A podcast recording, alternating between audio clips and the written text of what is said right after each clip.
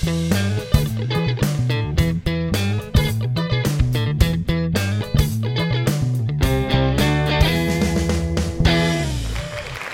og velkommen tilbake etter en eh, svært lang eh, pause innen podkast og pod, Podsarani.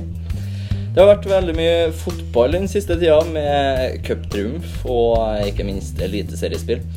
Ranheim ligger per pod dato på en tredjeplass. Ett poeng bak Rosenborg og ett poeng foran Sarpsborg. Sist vi prata, så var det med Daniel Kvande som var på besøk, og han var såpass breial å spå en skåring scoring fra ca. 40 meter. Og det var ikke så langt unna. Det var ikke det. Eh, Så må vi si det at nå er det landslagspause, og da må vi prøve å gjøre det vi kan for å få eh, helga til å gå så fort som mulig. Så må vi nevne det for øvrig. Vi har med oss eh, Aslak von Wittry. Andreas Helmersen på eh, U21. Og de skal spille en treningskamp eh, 5.6 mot eh, Vålerenga.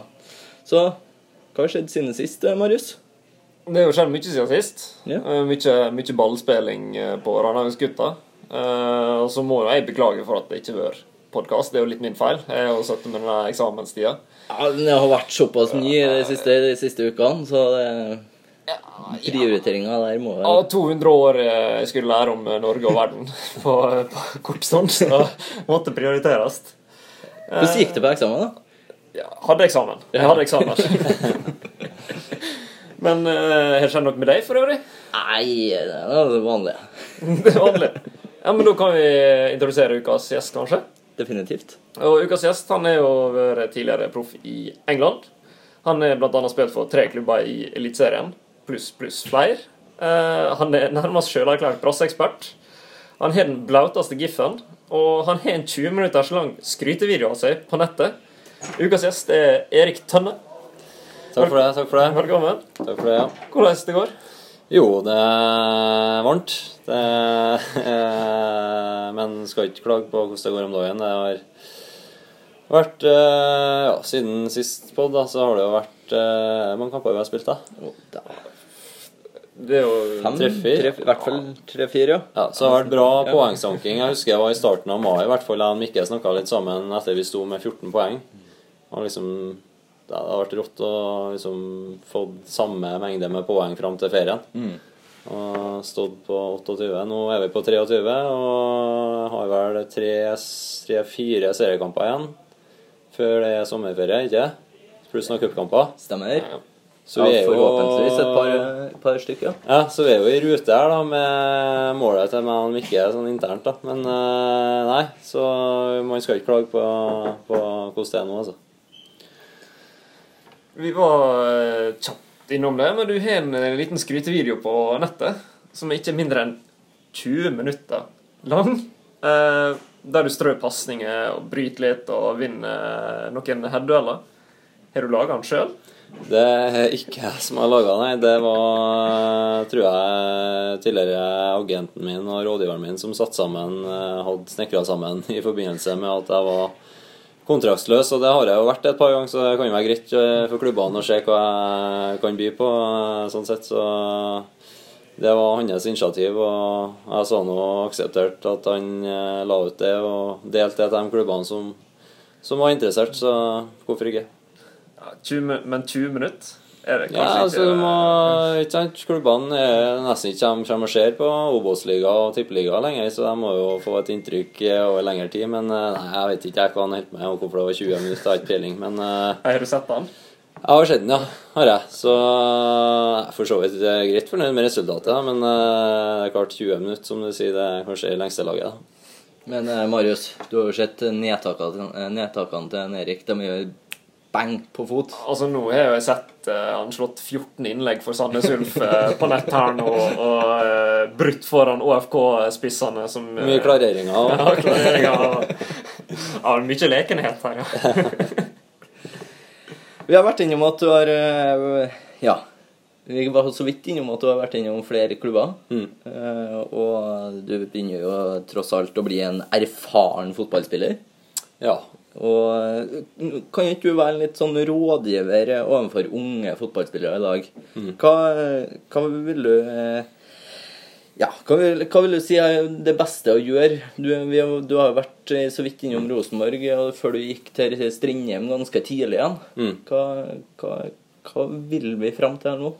Nei, altså, Litt artig at du nevner det, faktisk, for jeg hadde et litt sånn dybdeintervju med han eh, karen fra NTNU angående det der, eh, altså spillerutvikling og litt sånne ting. Jeg Var veldig mye inne på det temaet her, da. Så Nei, altså det, det er ikke noe fasit på hva som er riktig eller galt, men eh, jeg tror nøkkelen er å føle at man er sett, og føle at man blir satsa på, og føle en viss form for tillit. For det er klart at i ei utviklingsgruppe blant mange gode når man er ung, så kan man gjerne bli veldig egosentrisk, og lagfølelsen forsvinner litt. eh, Gjerne i, i hvert fall et sånt system som Rosenborg legger opp til, med tilspissa satsing inn mot å få opp eh, A-lagsspillere. Så det er klart at eh, du glemmer kanskje litt den lagfølelsen på veien, og det er jo det som er utfordringa til, til sånne akademi, at uh, det blir mye meg og meg, på en måte. Det er ikke vi.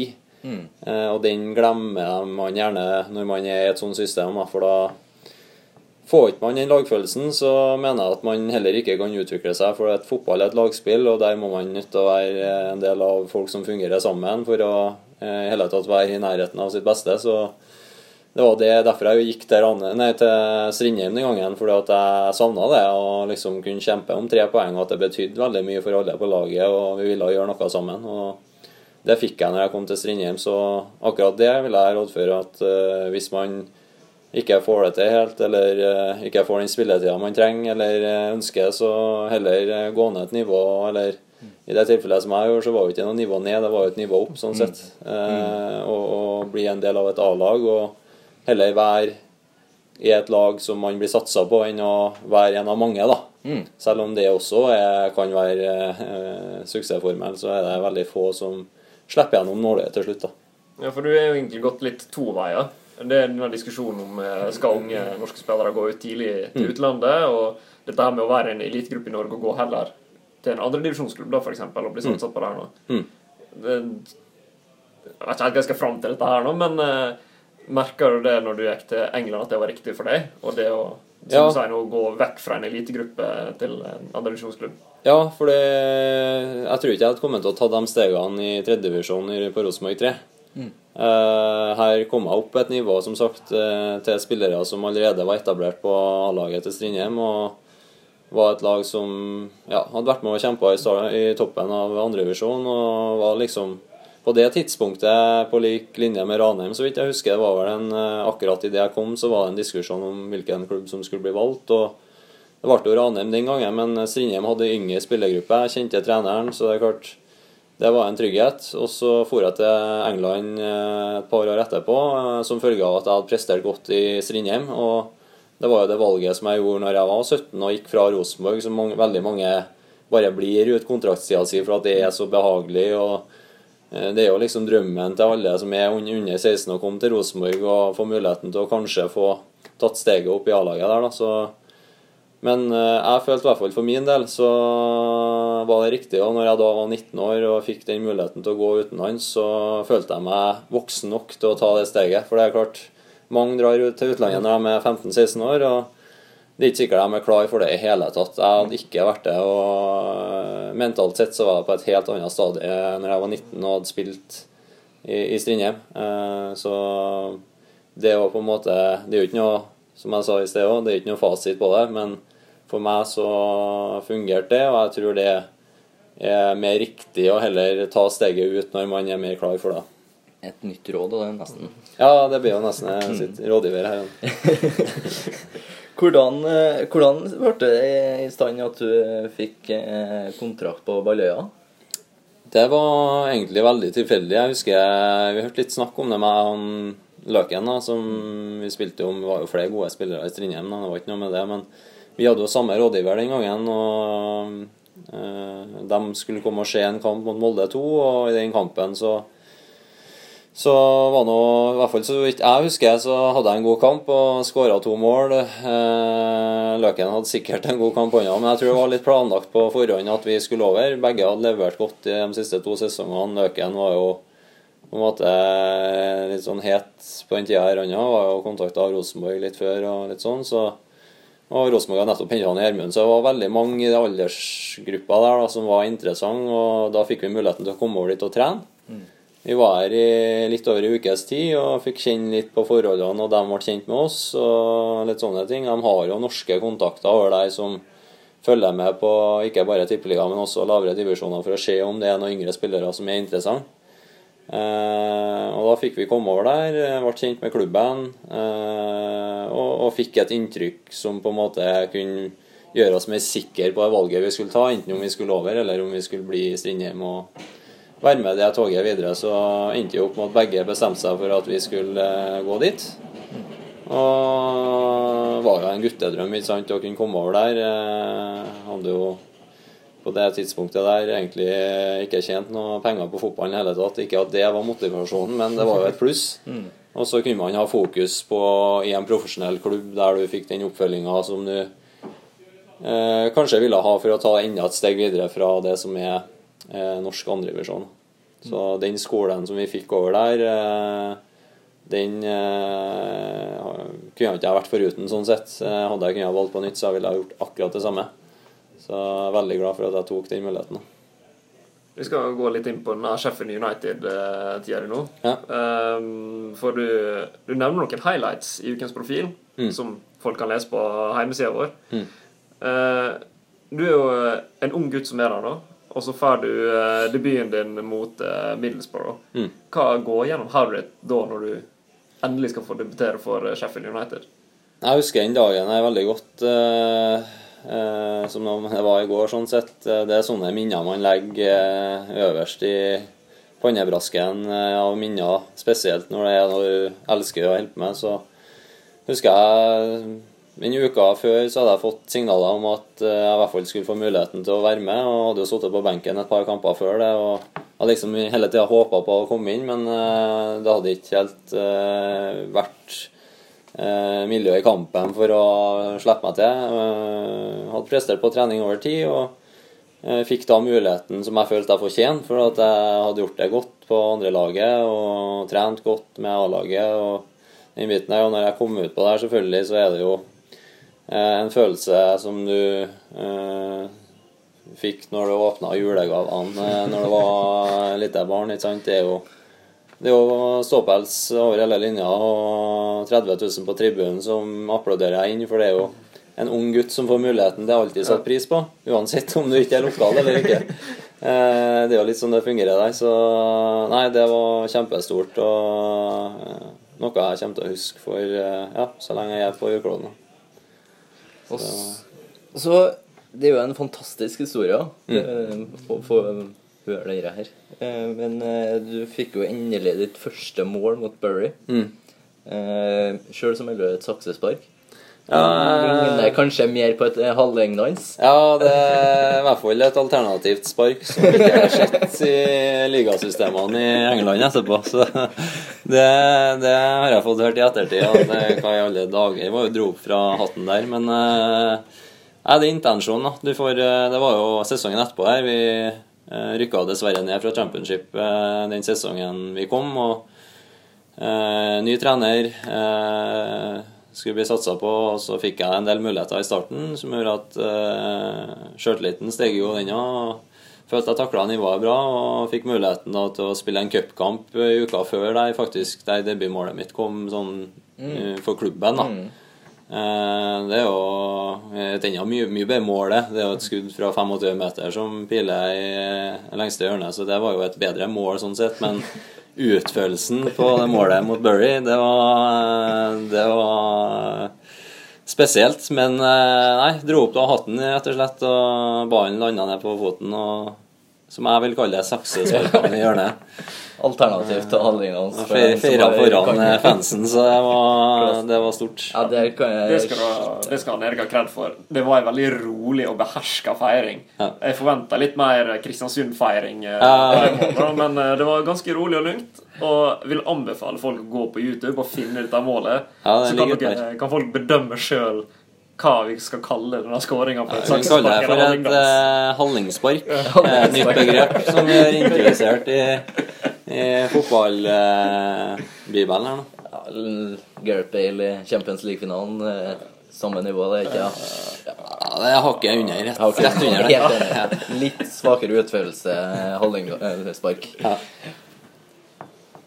Eh, Du var også med, så vidt jeg forsto, ikke med i troppen, men du var med og så eh, opprykkskampen mot eh, Huddersfield. Mm.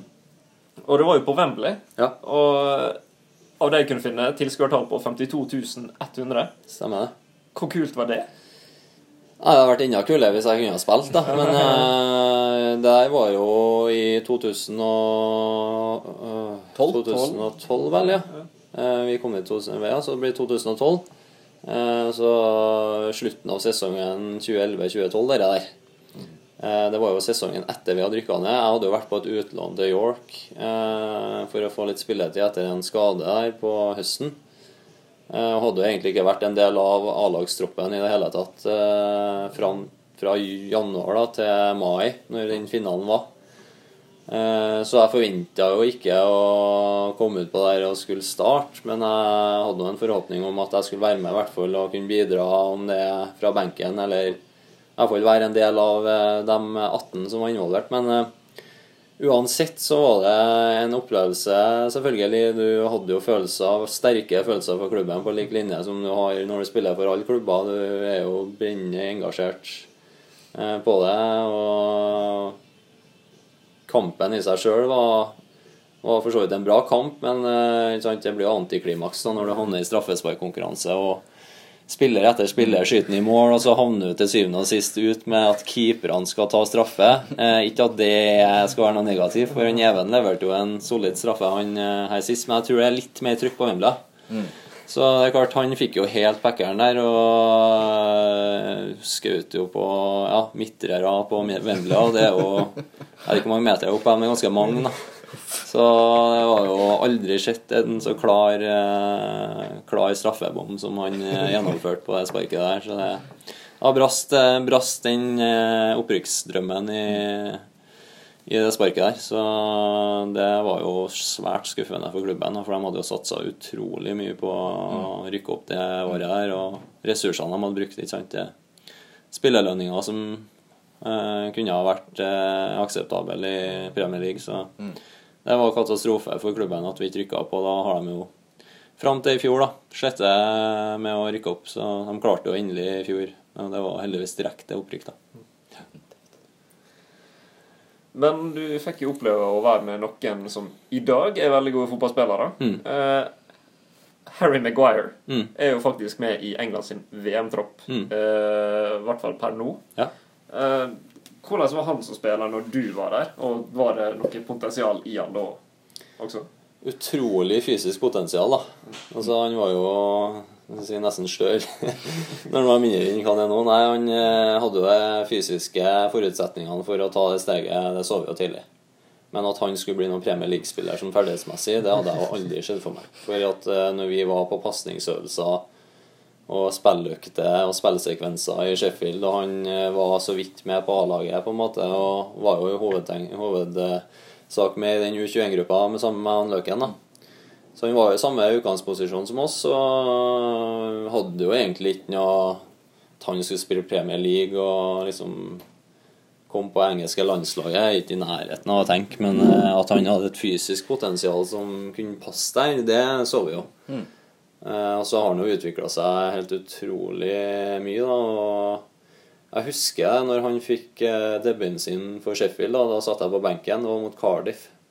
Eh, Da skulle han starte sin første kamp, og da var han Craig Bellamy ganske sånn het i Cardiff den gangen. Og første han gjorde, det var bare pløye inn ned over sidelinja. Og stående applaus fra 25 000. Fy faen. Eh, ikke sant? Eh, der satte han liksom sitt preg, og det tror jeg kjennetegna han litt.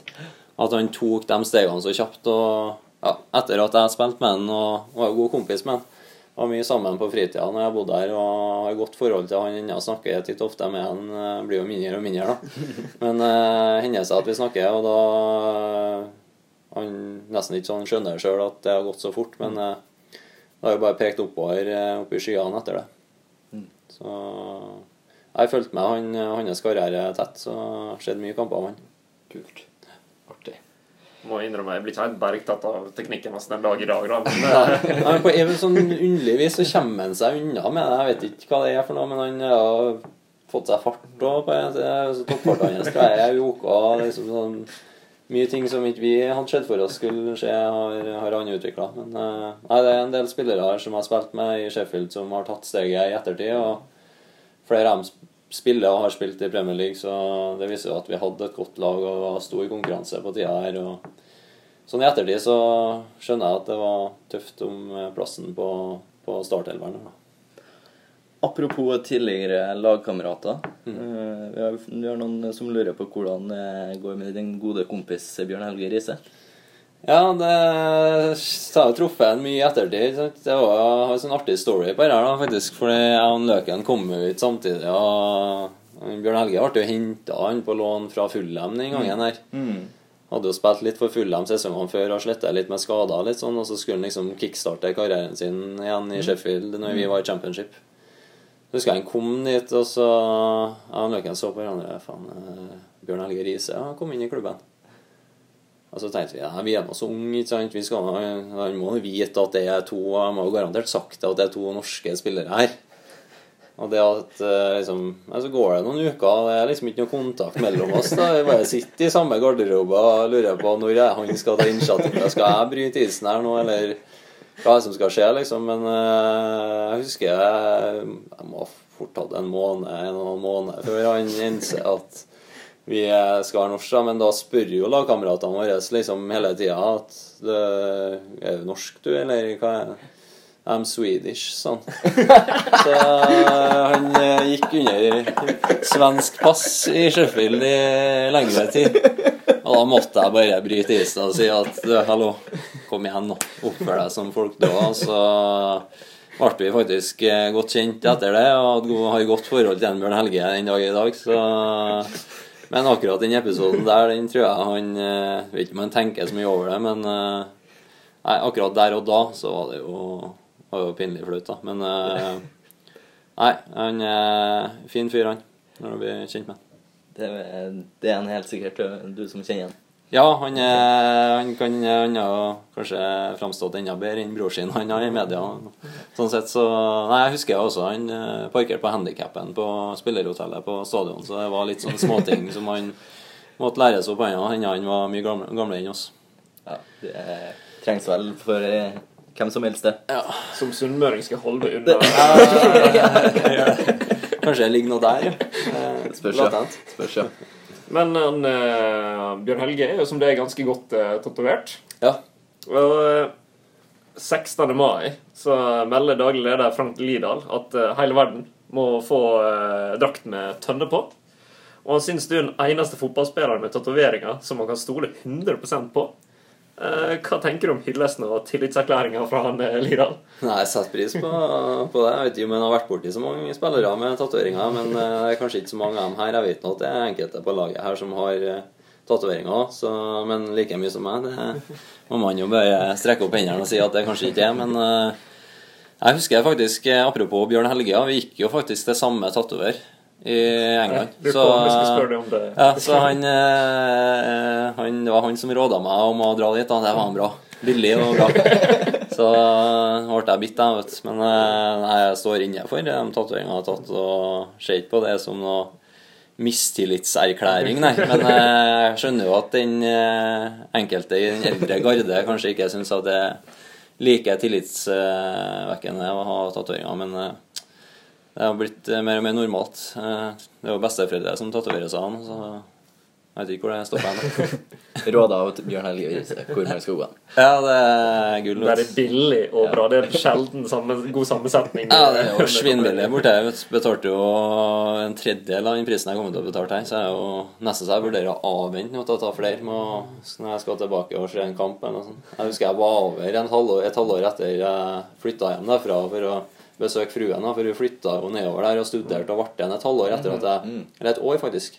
Etter at jeg dro hjem derfra. For da dro jeg jo i 2013, vel, eh, til HamKam. Så ble jeg, da brukte jeg jo feire besøk og være der eh, en måneds tid og besøke. Da ble det litt blekk òg, samtidig. Apropos HamKam. Du har vært eh, i flere klubber som HamKam, Fredrikstad, Sandnes Ulf, annet, for å nevne noen. da. Ja. Eh, hva er det som skiller seg ut eh, med dem eh, kontra med Rani? Nei, altså det er jo historikken da, til klubben, kanskje. Eh, at de i nyere tid i hvert fall har vært klubber som Ikke at Sandnes har sånn veldig voldsomt nyere historikk, da, men i hvert fall Fredrikstad og, og HamKam og Bodø-Glimt er jo klubber som liksom har prega norsk fotball. da. Eh, så de har jo kanskje eh, Ikke at du skulle tro det, men de skulle nå i hvert fall være mer strukturert og ha ting mer på stell. da. Så det er jo klubber som har fine stadioner. Det er klubber som har en organisasjon som har fungert, kanskje ikke like godt. Eh, så det er jo, de har kommet litt lenger i utviklingsløpet som klubb.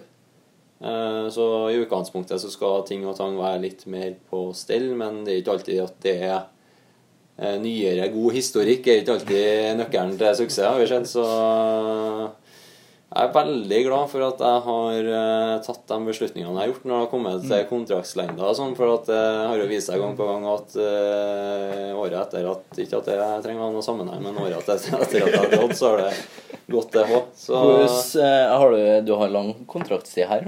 ja? nå eh, har jeg jo i hvert fall ut 2019-sesongen her i Ranheim, så det er jo den lengste kontrakten jeg har skrevet på mange, mange år. Det er godt å Lover bra. Ja, ikke sant. Så det Nei, her føler jeg meg tilfreds, og her føler jeg meg trygg på at eh, ikke sant, Her får jeg, meg- får lov til å være med og bygge opp noe, og det har jo kanskje vært det jeg har savna i de andre klubbene, der de mener sjøl at den er ferdigutvikla, og så er det bare å gå ut på å spille og rykke opp, eller spille og vinne ligaen. Det er ikke sånn det fungerer. Her får man muligheten til å være med og eh, bygge opp noe over tid. eh, og utviklinga til Ranheim siden jeg spilte for HamKam her i 2013, og vi slo Ranheim 3-0 eh, til nå, det er jo Ja, det er som eh, sesongstarten vår. Det har vært et eventyr, og folk som har jobba i og rundt klubben, har gjort et kjempegodt håndverk for å få klubben den er her i dag. Så all ære til dem som har vært med og bidratt på det. Eh, du er også en mann som er blitt nevnt en del ganger i denne podkasten her. Eh, både på godt og vondt. Eh, på godt så er det blitt eh, nevnt som et sikkert kort på fancy. Eh, der har vi truffet alle mann. Men du tar det litt sjøl på kornet i dagens Snapchat takeover. da. Du er en sikker inntekt i botkassa med for seintkomminger. Ja. Hva har det seg? Nei, jeg vet ikke. Jeg har det litt sånn latent i blodet, tror jeg. At jeg liker å pushe grensene i forhold til tid. Da. Jeg tar meg heller den ekstra kaffekoppen hjem og drøyer den et fem minutter enn å være liksom fem minutter før. Det, på alle dager skal man gjøre det fem minutter før og stirre i veggen. Så heller eh, være litt sånn hva de kaller det? Fashionably late, eller hva uttrykket jeg sier? Det, nei, det det har gått med noe penger i botkassa, men det er godt brukte penger. Det kommer tilbake i en eh, heidundrende eh, tur. Så jeg har vært med på mange båtturer der jeg har følt at jeg har vært den største bidragsyteren og smilt bredest på båttur. Så da tar jeg meg kanskje en ekstra, et ekstra måltid eller en ekstra enhet eh, med drikke på en båttur. Det kan jeg nå ta, for det så, Definitivt. ja, såpass har jeg betalt inn i båtkassene rundt omkring i klubbene jeg har vært i, at det er godt greit. Men eh, jeg vet, det som jeg sier, det er godt brukte penger. Det går med på fellesskapet. Og det har ikke jeg noe som helst eh, noe som helst eh, formodninger mot å spytte inn litt ekstra.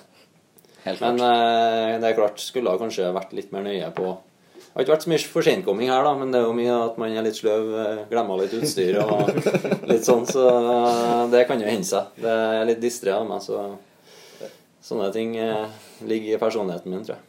Men jeg, jeg var såpass heldig at jeg fikk overvære en rettssak i- Ja. til dere i botkassa. Ja.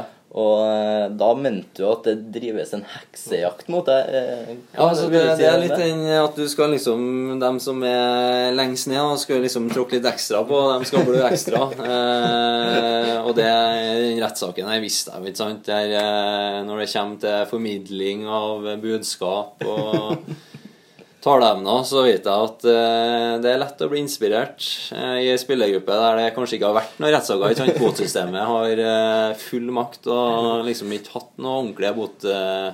eller rettssaker tidligere. Samme kjørte jeg på i Fredrikstad. Og de andre gruppene har vært i alltid den første saken som jeg var litt tvilende på. Her har jeg kjørt inn i rettssystemet og fått medhold i fire av fire rettssaker. Så det men jeg må nesten vurdere karrierebytte her nå, for å komme meg inn i jussen og sånne ting. Det er det som er greia? ja. Ja, det virker sånn. Så nei, jeg prøvde å teste botsystemet litt, og stemninga i gruppa det virker som det ble godt mottatt og var fliring, det.